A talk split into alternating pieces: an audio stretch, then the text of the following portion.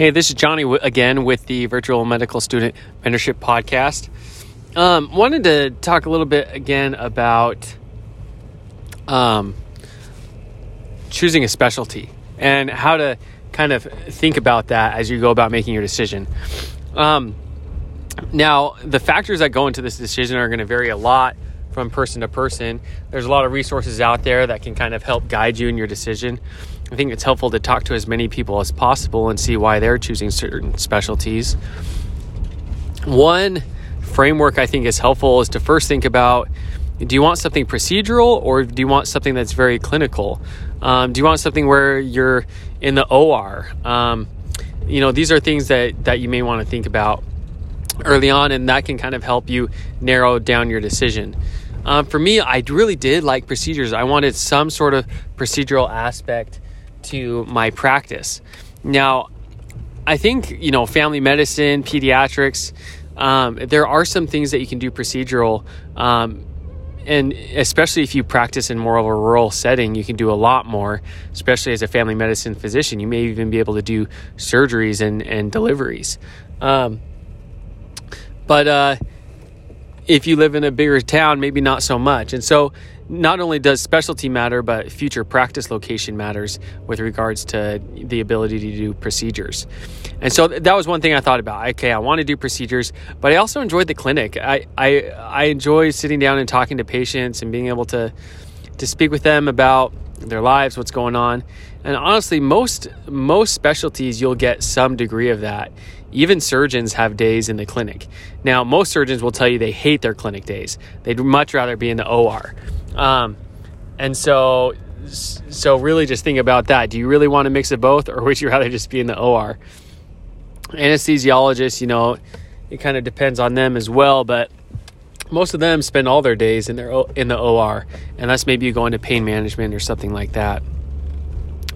Um, and then you know, I think about what you want your day your day to look like. Do you want to work eight to five Monday through Friday?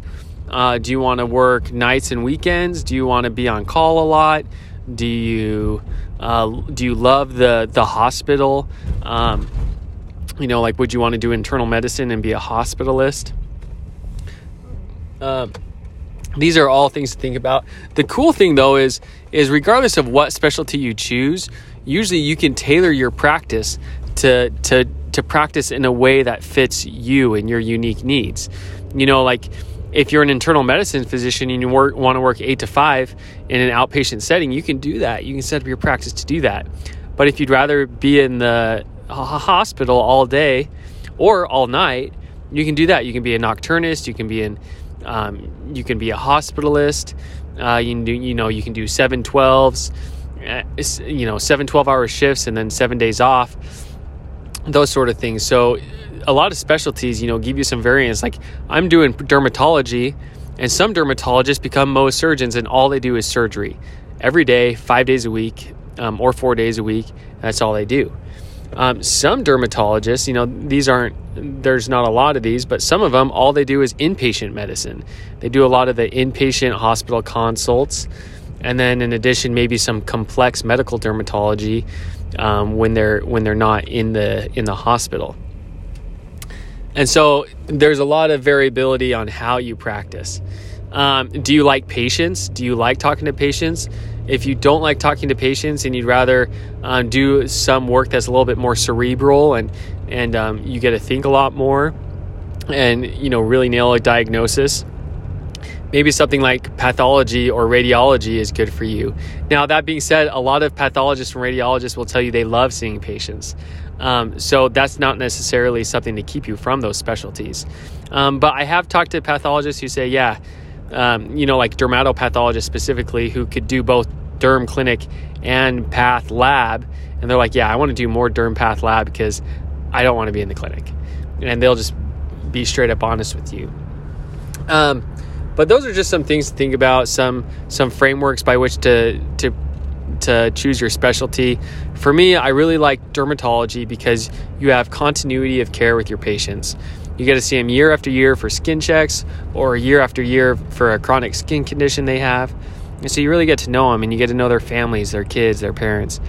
I like that you had procedures. You know, if even if you're not a Mohs surgeon, you're doing cyst removals and lipoma removals and and um, wide excisions of cancers and and doing flaps and grafts and and that really appealed to me. And then and then in, in addition, it, it is a cool cerebral field in the clinic where you have to learn these things in the clinic um, and have a wide knowledge of medicine in order to be a good dermatologist that can diagnose a tricky rash. So I really liked all those things. And then, um, you know, just to be bluntly honest, you know, some some other things I liked about it is is I have a family, I have kids, and I wanted to be around during my training years to be able to help them as they grow.